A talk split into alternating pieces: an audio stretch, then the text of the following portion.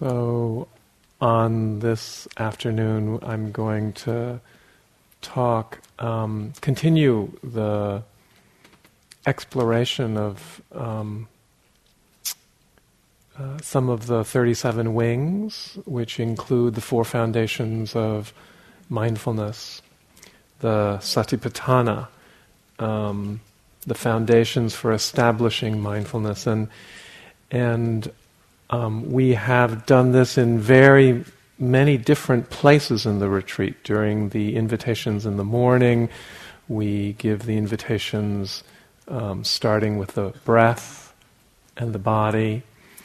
And um, we've had uh, talks by Heather on the first foundation on the body, um, from Donald around Vedana, the second foundation. And so the trajectory of the retreat, both in the talks as well as the um, guidance in the morning, is, is as we start focused with the breath, um, sort of calming the mind through that aspect of concentration, we begin to open up to all of the sensations of the body and to um, then the nature of the feeling tones, the, the pleasant, unpleasant, neutral. And to the third foundation, which is the uh, mindfulness of our emotional states and our mind states, our thoughts. And, as, and that's the trajectory of the retreat as it gets, as it, as it begins to deepen for all of us.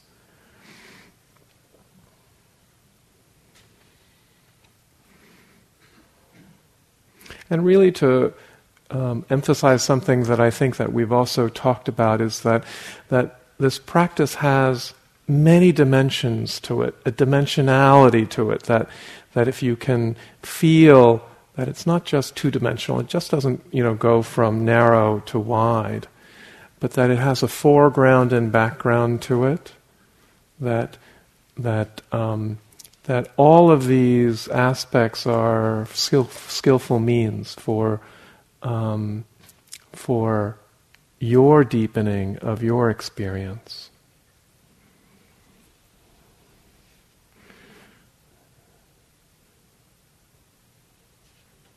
So the third foundation is um, Chittanupassana Satipatthana. And Chitta is is the description of the mind. Uh, sometimes it's, it's translated as mindfulness of mind.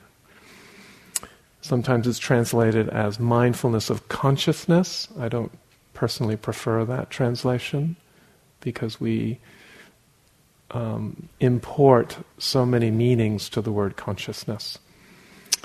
Um, but chitta, actually, in, in, its, in its meaning, um, is mind heart. And so this is where we get into sort of um, cultural differences around how we hold our frameworks of how we operate in this world. You know, the sort of the Western psychological model versus the Eastern psychological model. And it, you know, I'm over, I'm probably overgeneralizing. Um, but in Eastern psychology, whether it's traditional Chinese medicine or whether it's teachings from this particular tradition, the mind heart is not regarded as separate. It's really regarded as, as one. And even when we talk about mind heart, the fact that it's, you know, in our concept, it's two things, it's hard to actually grok into the meaning of chitta. So, really to feel your way into that. I remember um, when my father was alive, and he used to say, I think he went like this. I think. And so it's a, it's a, it's a pervasive way of understanding human experience that comes from a, a different sort of cultural framework. The, um, the Chinese character xin, can be translated as mind or heart. And, um, and so it's very interesting within traditional Chinese medicine that, that whenever there's a mind heart split, it's a treatable disease. which means that from their point of view, everybody in Western culture could be is treatable. so it's a different framework, and and to just, you know, um, we go through the distinctions of the emotional landscape and the mental landscape because we come from a different perspective. And then what I'd like to do is sort of tie it up in the end in, in, in talking about them together again. And you can feel the, you know, you can feel the ambiguities around the boundaries between mind and heart. For example, in sort of strong emotional states like fear, which has come up in many of the practice discussions. Is fear a thought? Or is it a feeling? Is it an emotion? And when that sense of fear arises, is it instigated by a thought? Or does the thought create the emotional feeling? You know, these are, this is actually, I don't actually have the answer for you, but it might be a really interesting place for you to explore when the mind is quiet and a strong emotion arises. So, can we bring that, that place of investigation that, that John was talking about in the seven factors, that first factor of awakening, that it's really hard to stay mindful when we're not curious, when we're bored, and investigate um, even the, the mo- more intense or difficult experiences that we have in this, in this place of mind heart. So, one of the translations that I do appreciate for the third foundation is mindfulness of the state of mind.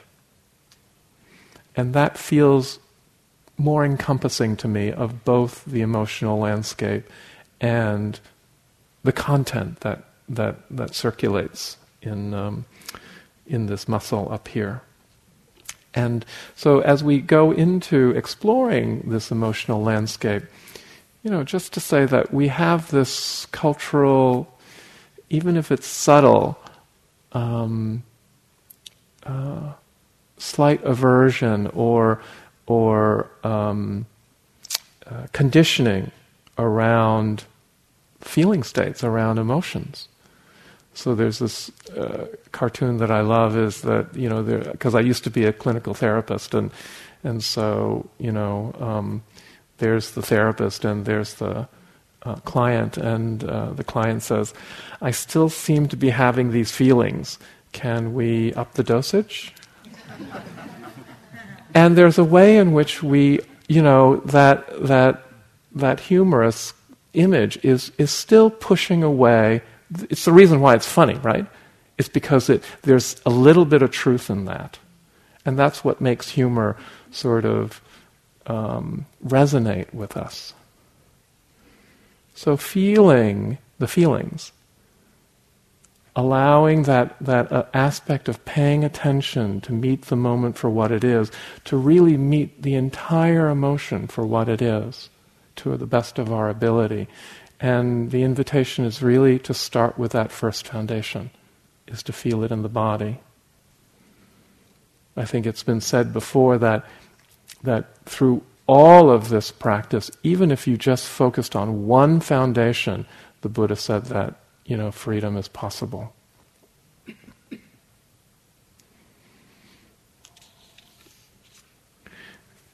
the Vedana practice is so important in the emotional landscape because it helps us refrain from reactivity. It doesn't mean that we don't have all of the responses. It doesn't mean that that you know the strong emotions don't come up. It means that we don't have to be lost in them. That being aware of your emotions is not the same experience as being lost in them. And I think that John was saying this morning about pouring gasoline on the fire, pouring fuel on the fire.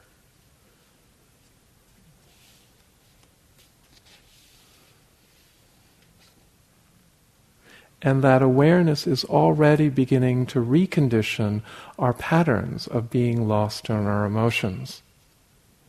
So you can feel maybe in your own histories the, um, the experience of being depressed at your depression, or angry at your anger, or um, frustrated at some resentment. And so, this compounding effect, when we're not aware, when we're not conscious, um, is, is the state of a mind that's lost. And so, just the awareness itself gives some freedom, it gives some space.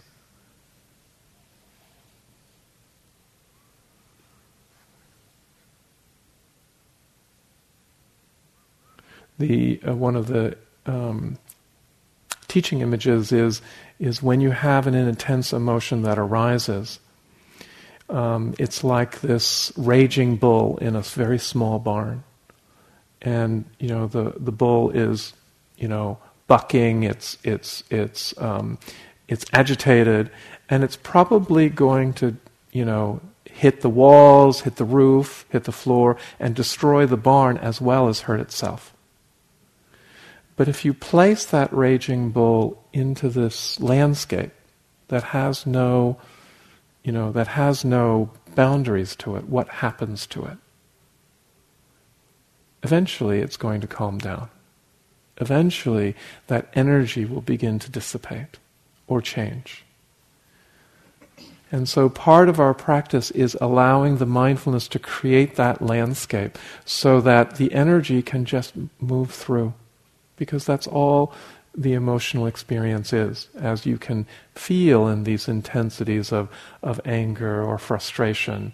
You can feel the vibration, you can feel the heat, you can feel the four elements, you can feel um, the, um, the, the moistness, the dryness, and then it changes.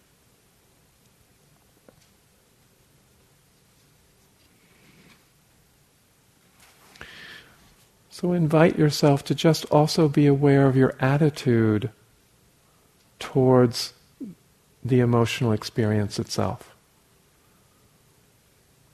Can you begin to relax into the fact that, as as um, Heather was was describing in her talk around the acronym RAIN, that that every human being has an emotional life Every human being has um, an emotional um, landscape that ebbs and flows.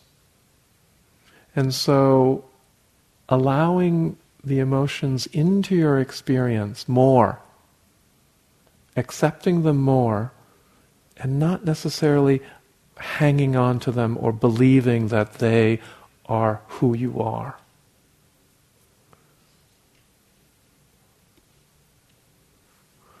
The Tibetans have a, a practice that they call um, feeding the demons, feeding the intense emotions that arises. And, and I'm not going to describe it in, in detail, but it's part of it is, is that first foundation, finding the intense emotion or the demon in the body, in the experience. Where do you, where do you feel it in the body? And then how do you visualize it?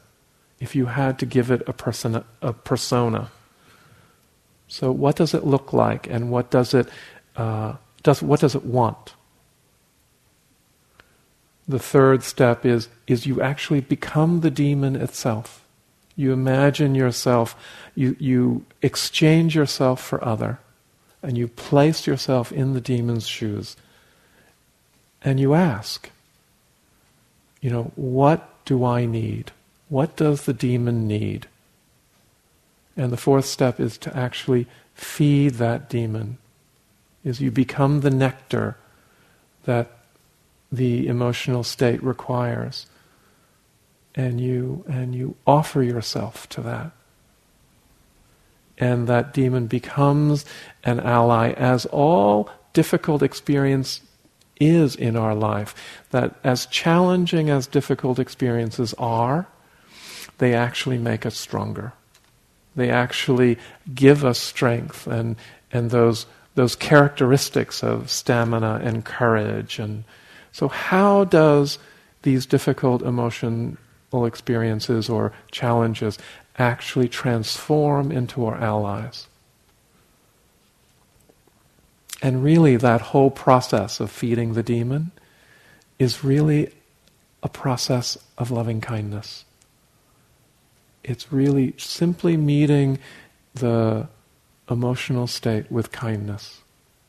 So even if judgment, this is one of the invitations of the of the um, guided pieces around the breath or the body, even if judgment were to arise in your experience as a as practice, can you not judge the judgment? Can you simply meet the judgment with kindness?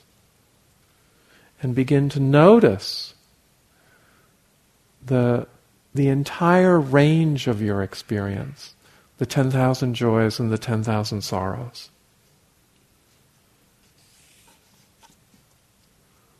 I think we've mentioned that, that one of Thich Nhat Hanh's practices is, is if there's a difficult emotional state or problem that arises, where is, where is the part of your experience that's not hurting?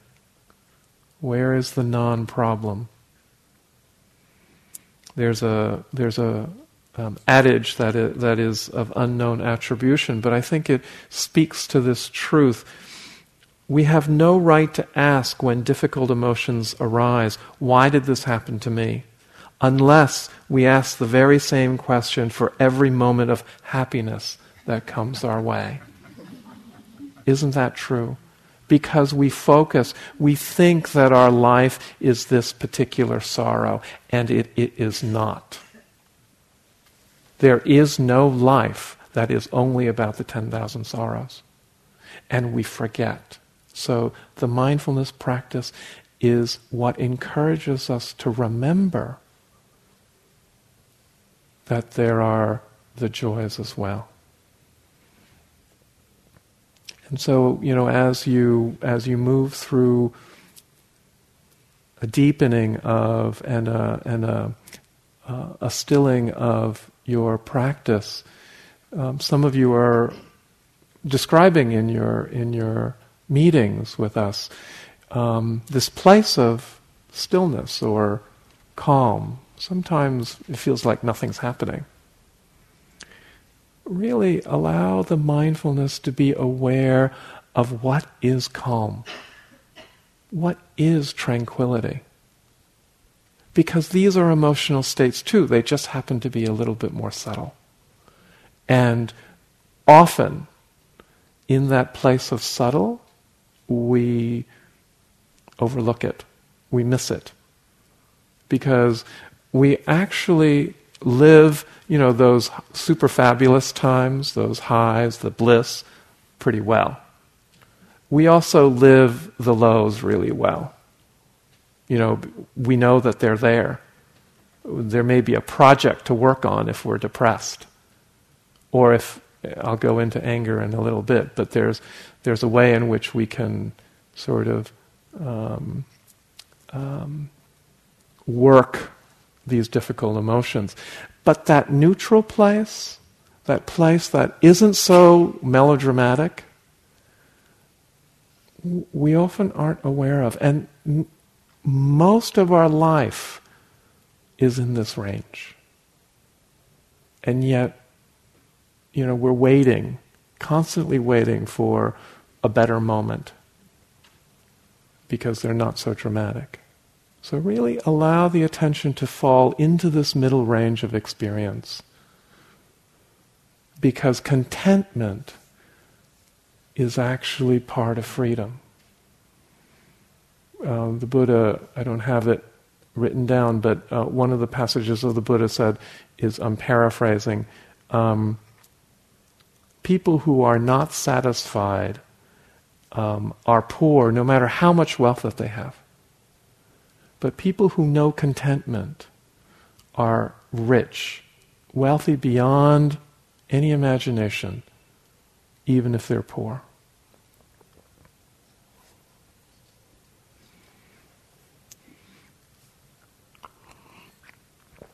And these foundations weave into each other. They support each other, they support the deepening uh, refinement of your awareness. So, for these intense emotions like, for example, anger and rage, bringing your Vedana practice into it. Because on some level, we know that some of these intense emotions aren't that helpful. You know, they tend to flood our experience, they, we tend to get lost in the story. Um, well, if we know they're not very helpful, why are we still, still drawn into the experience? So, my own exploration of this is, is that it is inviting my awareness to get more and more refined. Because, for example, with an experience like anger, I know that anger is not usually helpful, especially if I'm sitting in a meditation hall and there's nothing actually making me angry. and yet anger arises. And when I look into it on a deeper and deeper level, and I look into the pleasant, unpleasant, neutral aspects of this experience, I begin to discover that anger has a lot of pleasant sensations. You know, you can feel the heat and the vibration and the adrenaline and the endorphins that come up and the self righteousness. These are pleasant sensations. And what happens to pleasant sensations when we're not minutely aware of them? We want more. That's just the, un, that's just the unconscious mind. And that's where, that's where uh, the, this practice of Vedana really exploded for me, that I began to realize that it is such a tool to to be able to stop before feeding or pouring sort of fuel on the fire. That, that I don't have to be seduced by these pleasant sensations. And that's all they are. Someone at, in one of the meetings um, was talking about uh, noticing this, this irritation or frustration, the wanting for things to be different. And then as the as we went into the practice discussion, there was a realization that the wanting things to be different was actually the aversion to sadness or some emotion that was arising the unpleasantness of the emotion itself was creating this, this layer of wanting things to be different. And then on top of that layer was the frustration or the irritation. So just noticing the unpleasantness of sadness can really be preventative of the second and the third and the fourth and the fifth arrows that we tend to give our own experience. Ajahn Buddhadasa says about Vedana, I think this is quite profound, even though we're working with Vedana on these, on these minute levels, these subtle levels. Why do we bother talking so much about feeling tone? Why is it necessary to include them in this line of practice? Why not hurry on to Vipassana and get to enlightenment as fast as possible? Once we can regulate the feeling tone, we are able to keep life on the correct path. When we are foolish about the Vedana, we fall under the power of and become slaves to materialism, which always happens when we indulge in material pleasures, that is, the flavors of feelings. All the crises occurring in this world have their origin in people not understanding Vedana giving in to Vedana and being enamored with Vedana. They entice us to act like this, which leads to disagreements, quarrels, conflicts, and eventually war. Sometimes they even lead to world wars, all because people suffer defeat through the deceptions of Vedana.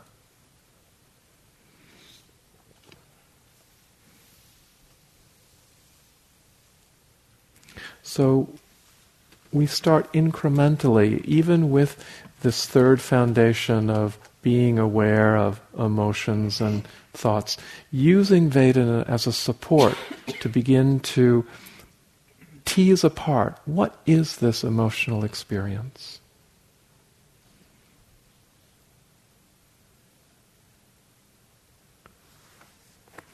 This is not, even though it, it sometimes feels really challenging, this is a practice that is totally accessible to us all. So in, um, in Oakland, um, there is um, more and more mindfulness trainings going on in the elementary schools. It's quite inspiring. And, um, and so there's this one story of um, uh, they, they do 15 minutes of mindfulness meditation in these, these um, classrooms, um, uh, second, third, fourth, fifth grades. And um, uh, in one of the classes, uh, this young boy, I think under the age of 10, came up to the mindfulness teacher and said, Guess what? And the teacher said, What? I just discovered something about my mind.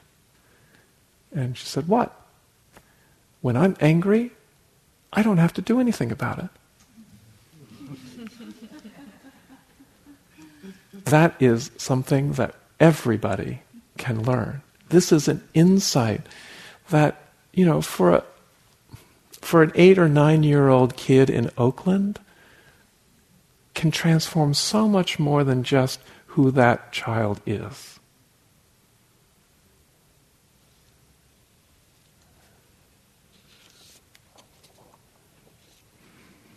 So um, I also tell this story because it relates to this this this this uh, story in the elementary schools that um, the U.S. Army is is doing mindfulness trainings uh, on for the military um, deployments into Afghanistan and Iraq, partially to um, prevent PTSD and some of the other mental health situations that come up with uh, combat.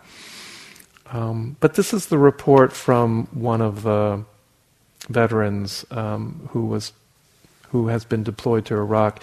He said that he was out to dinner after one of these trainings and um, was with a bunch of friends when a customer at a nearby table said that he and his friends were being obnoxiously loud. The veteran said, At one time, I would have thrown the guy out the window and gone for the jugular But guided by these new techniques, he fought the temptation and decided to buy the man a beer instead. Later, the guy came over and apologized. This training is a reconditioning of our mental and emotional landscapes that's so integral to reducing suffering in our lives. And it affects so much more than than just our own experience.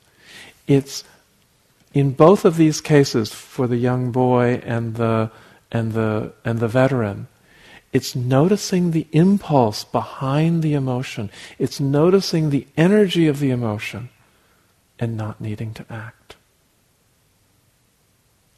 That is such a highly evolved state of being. Noticing the emotion, noticing the impulse and not needing to act on it. It is not about repressing the emotion. It's not about denying the emotion. Just because you're not react, you're not in reactivity doesn't mean you're not fully engaged. You're simply responding to it from a place of freedom. And so, um, there's this image of the Buddha. The Buddha, when after the, his full awakening, um, was not free from pain or challenges. Uh, in the suttas, he's visited, he's revisited by Mara, I think more than 30 or 40 times. He also had a lot of physical um, uh, injuries and, and pain. But each time um, Mara came, the Buddha had the same response over and over again. I see you, Mara. I'm aware of you. And as soon as he says that, as soon as the Buddha says that, the language is something like, and um, Mara dissipates in, in, a, in a wisp of air and floats away.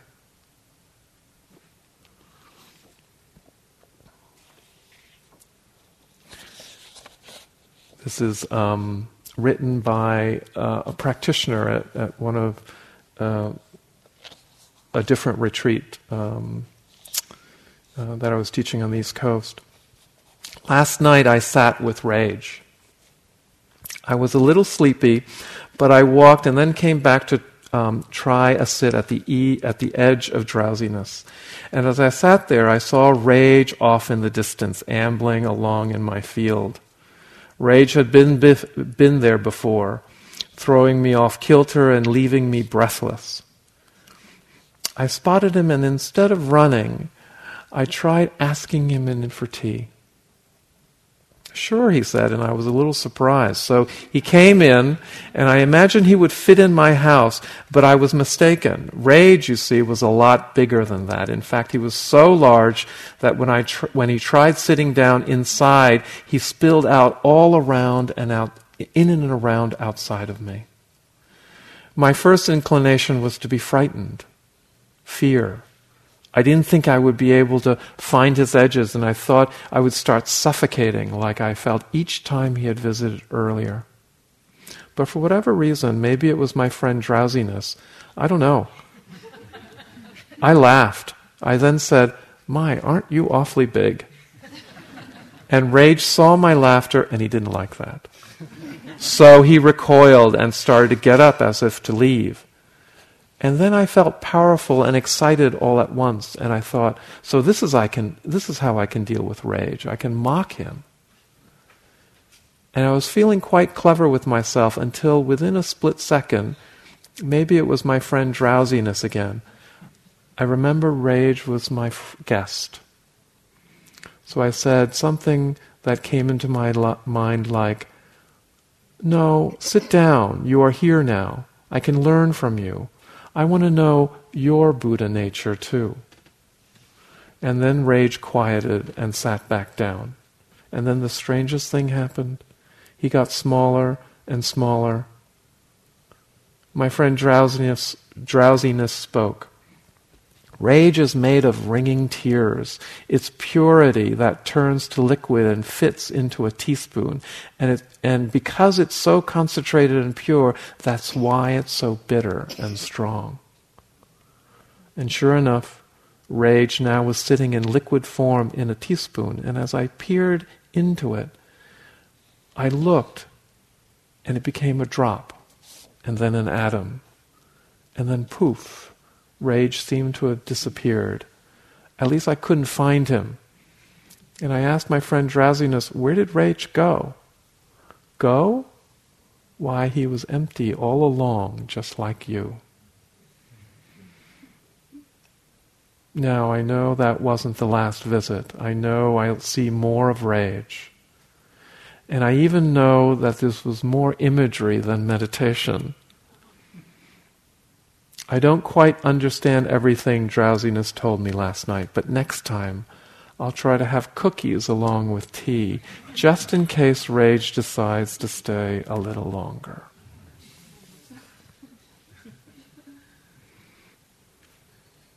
Creating some kindness, whether it's through imagery, through your metta practice, to allow the emotions to be who they want to be because they are part of the 10,000 joys and 10,000 sorrows.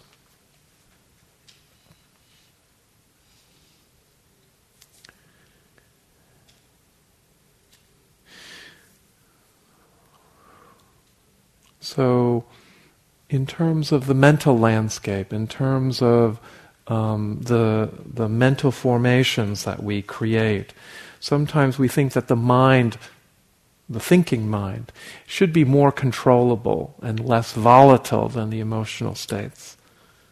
But, you know, as we sit, I am sure that you find that the mind is as unbridled as any emotion that we have. In Pali, there's this word papancha, which kind of sounds sort of like what it is, which is the thought that feeds thoughts, the proliferation of thoughts, the unending stream when we get lost in thought, just like we get lost in emotions. So um, this is I'm not going to read all of it, but this is a I like the title, "The Best of My Worst Thoughts," and it's a it's a description of a hypothetical book, and um, the the books the you know how the table of contents goes, how to use this book, page one, um, highlights, page six, and then it starts with the chapters. My mother, page seven. What if, page 2980. and it goes on. And the sample page, page 5333. If I hire a nitpicker to get rid of my son's head lice, does that make me a bad mother? But if I do it myself, I might not get get them all, and when I do get them, then I'll have to shave his head. Everyone will think I have cancer or he has cancer. Actually, I do have a strange pain in my knee and I can't remember banging it or anything. They say cancer doesn't hurt, but I remember the TV movie I saw when my mother was concerned because her son was limping and it turned out to be cancer. Now, there was a good mother. Who will speak at my funeral? I have no friends. Will my, my, will my husband marry that idiot he dated before we got married? My son will be miserable. And it goes on.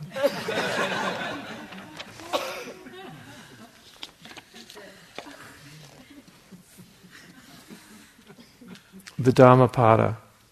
We are what we think. All we are, all that we are arises with our thoughts. Our thoughts, with our thoughts, we make the world speak, or act with an impure mind, and trouble will follow you as the wheel follows the ox that draws the cart. We are what we think. All that we are arises with our thoughts. Speak or act with a pure mind, and happiness will follow you as your shadow, unshakable.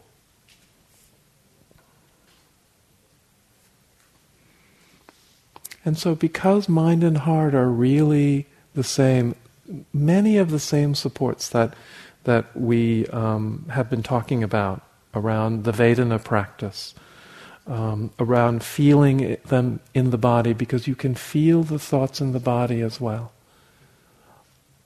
are the same techniques or the invitations that are offered for for thoughts as well. But thoughts also may have some slightly different characteristics because of the content, because of the storyline. And f- sometimes, for me, when I have this reoccurring intrusive cycle of, of the same thought running through my mind over and over again, there's some anxiety.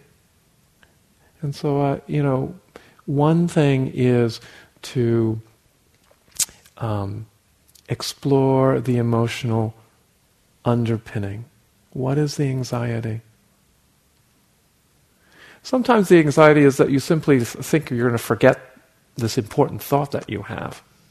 That there's some great thought, that, that line of thinking, and you w- want to remember it, so you're constantly rolling it around in your mind. Well, for heaven's sake, write it down. write it down and put it in the corner of your room. So this is what I did because in in one of my three month practices at IMS, because I did have this discursive mind, and I would think that these things were like insights for the world. And so, because I didn't want to forget them, I would just write them down. It wouldn't be a journal. It would just be, you know, the highlight of the thought. And I put it in the corner of the room at the end of the retreat. So the exercise it doesn't stop just by physically letting the thought go. The second part of the exercise is at the end of the retreat, return to that pile of paper and read them. And determine are they worth keeping or not? And that's part of your mindfulness practice. You get to see how the mind works.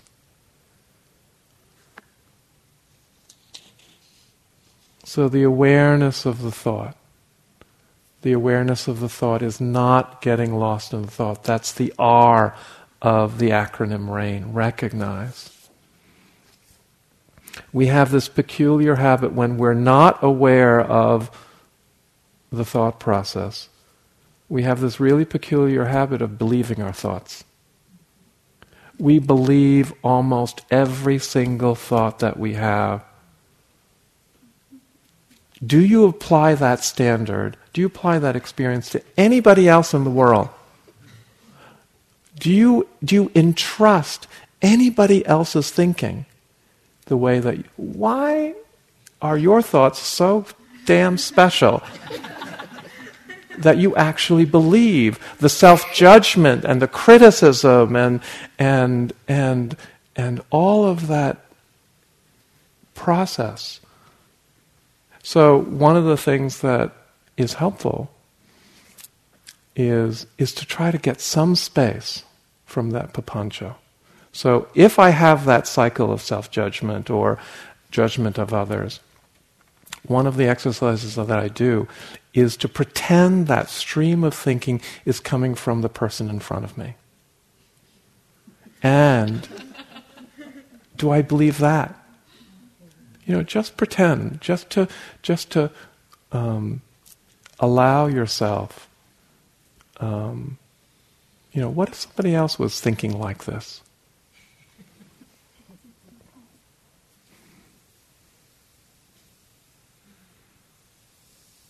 You know, doubt is a very common hindrance. And we doubt the teachings, we doubt our abilities, we doubt our self worth.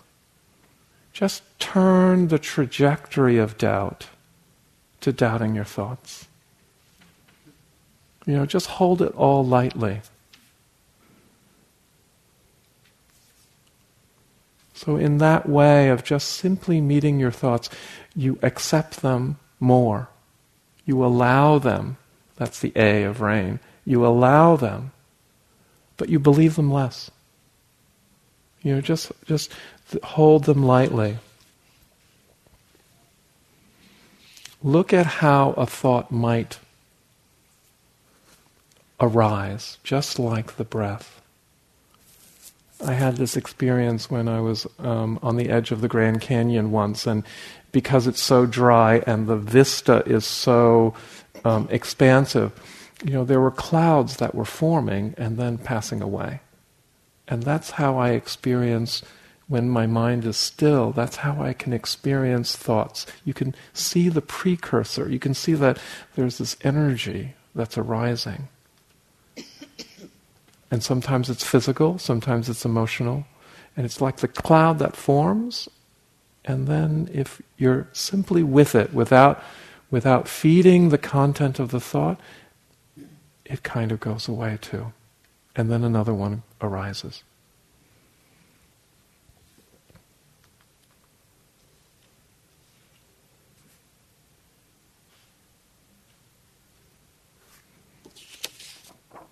Dear teachers, I'm about to lose my mind. Does it get easier? Is it supposed to? Just needed to share. Many blessings.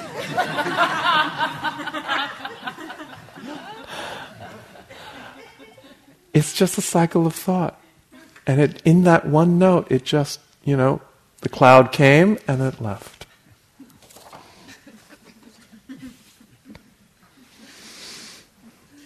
We are so much more than we think we are. We are so much more than the thinking mind. So, just this exercise.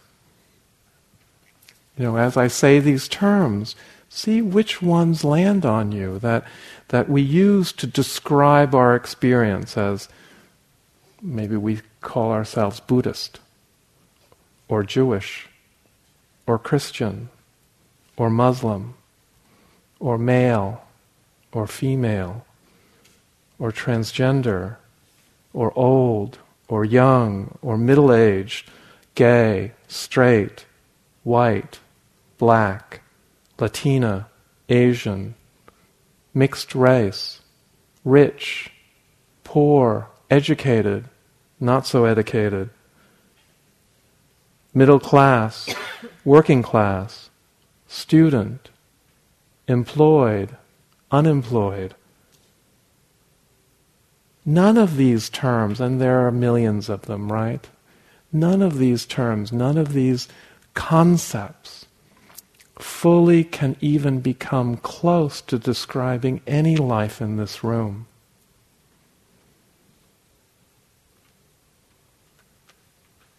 We are so much more than who our thoughts are.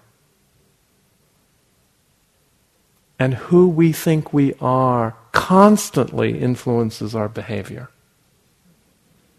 Our perceptions and judgment of ourselves, our projections and judgments on others, what we can and can't do in our lives.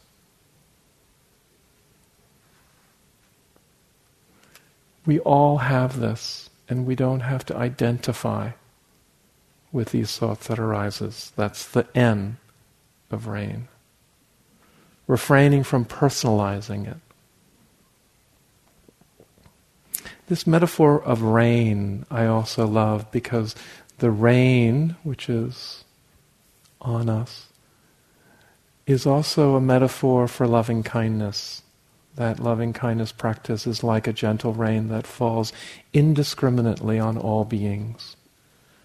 And this practice of rain, of recognition, awareness, investigation, and non identification, is a practice that can fall on all experience without exception.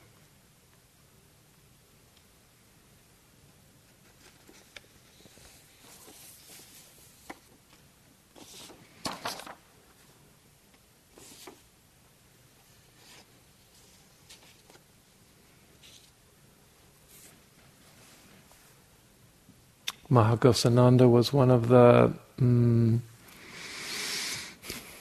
amazing monks from Cambodia during the times of the killing fields. He, um, his whole family was uh, perished in that uh, time of Cambodian history, and and um, he was training as a monk in Thailand during that time, and. So he suffered deep personal but also um, cultural tragedy in, in a country that was um, torn apart and ravaged by, by uh, this senseless war. And he writes, even going through that suffering, his, his whole practice was around the practice of mindfulness and metta.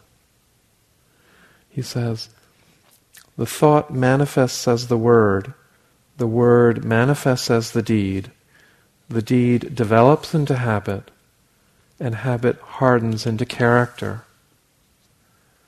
Character gives birth to the destiny, so watch your thoughts with care and let them spring from love, born out of respect for all beings. The inclination of this practice is the inclination not just to be kind to our thoughts. It's really to be kind to our life, to be kind to our human condition, out of respect for all beings, and that we create a collective destiny that has less suffering and greater freedom in it. And I just want to go back to the unity of the mind heart and the complexity, you know, as we approach the mind heart with our awareness and kindness practice. You know, all of what we share is a finger pointing into the moon. You know, it's not the experience of the moon itself, that's the Zen imagery. That all of, we can guide you, we can support you, we can offer you, but we can't actually provide your awakening or, or practice. All of these techniques and all of these, these ingredients have to be woven through your own experience.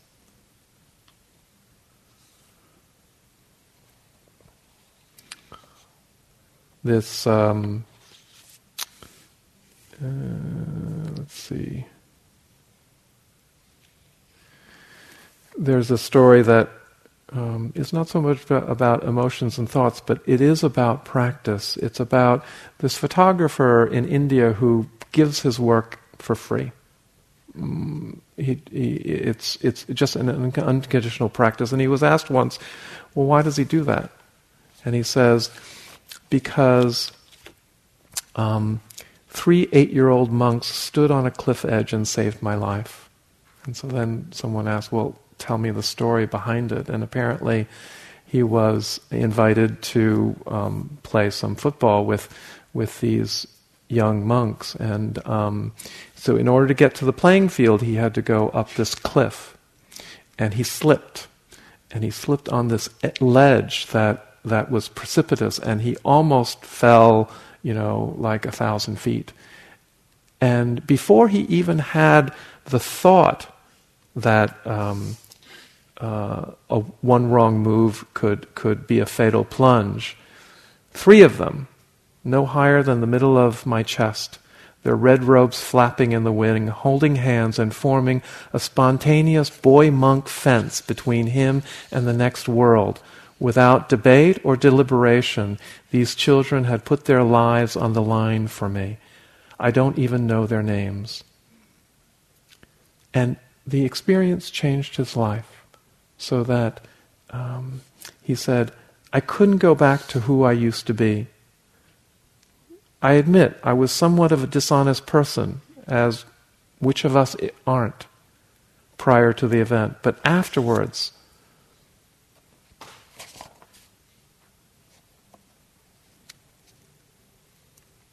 I noticed a newfound inability to play games with falsehood and my life went, underwent a radical change. So, what I wanted to share about this was the question he was asked afterwards. He said, he, the question that was asked afterwards was, What do you think the connection between these three eight year old monks and your transformation was?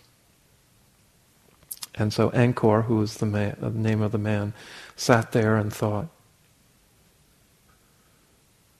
And then his final answer was, I don't know.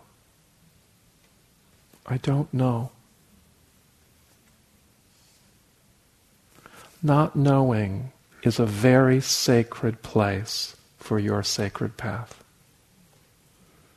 Don't overlook this place of not knowing.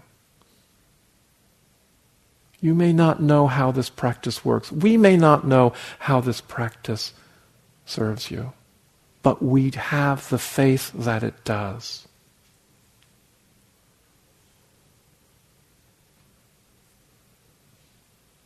And I would posit to say that we don't have to know how it works.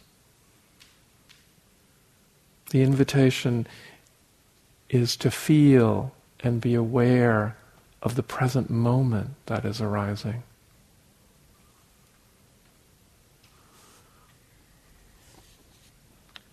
So, one last story about this place of mind heart, complexity of practice, meeting it and not knowing.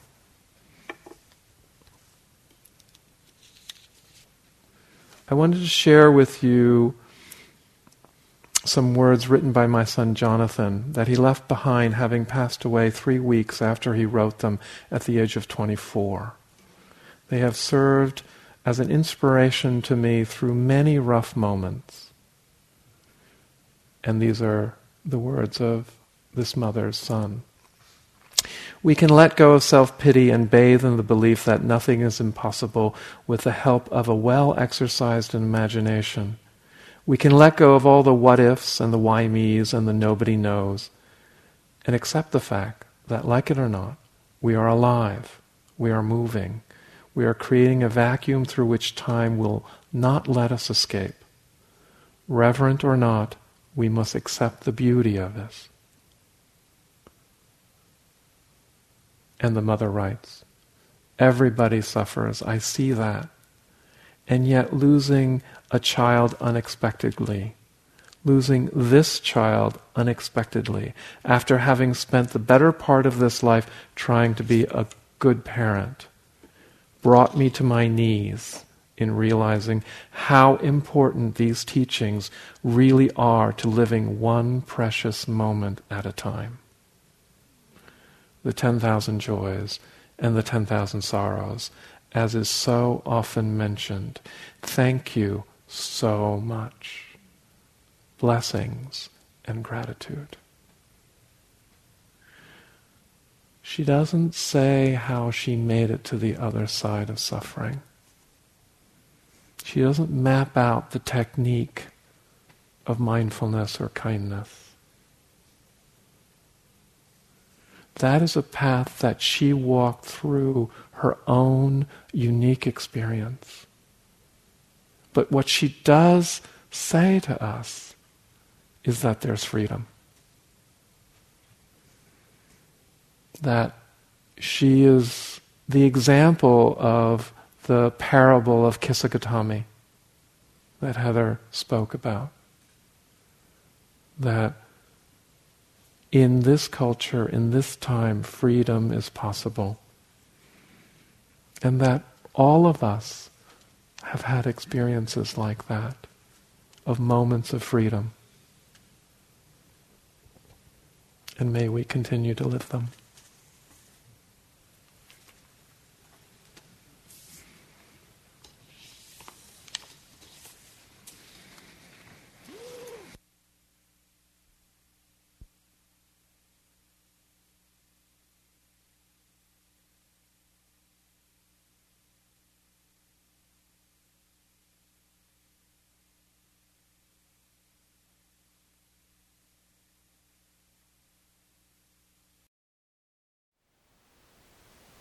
Thank you for listening. To learn how you can support the teachers and Dharma Seed, please visit dharmaseed.org slash donate.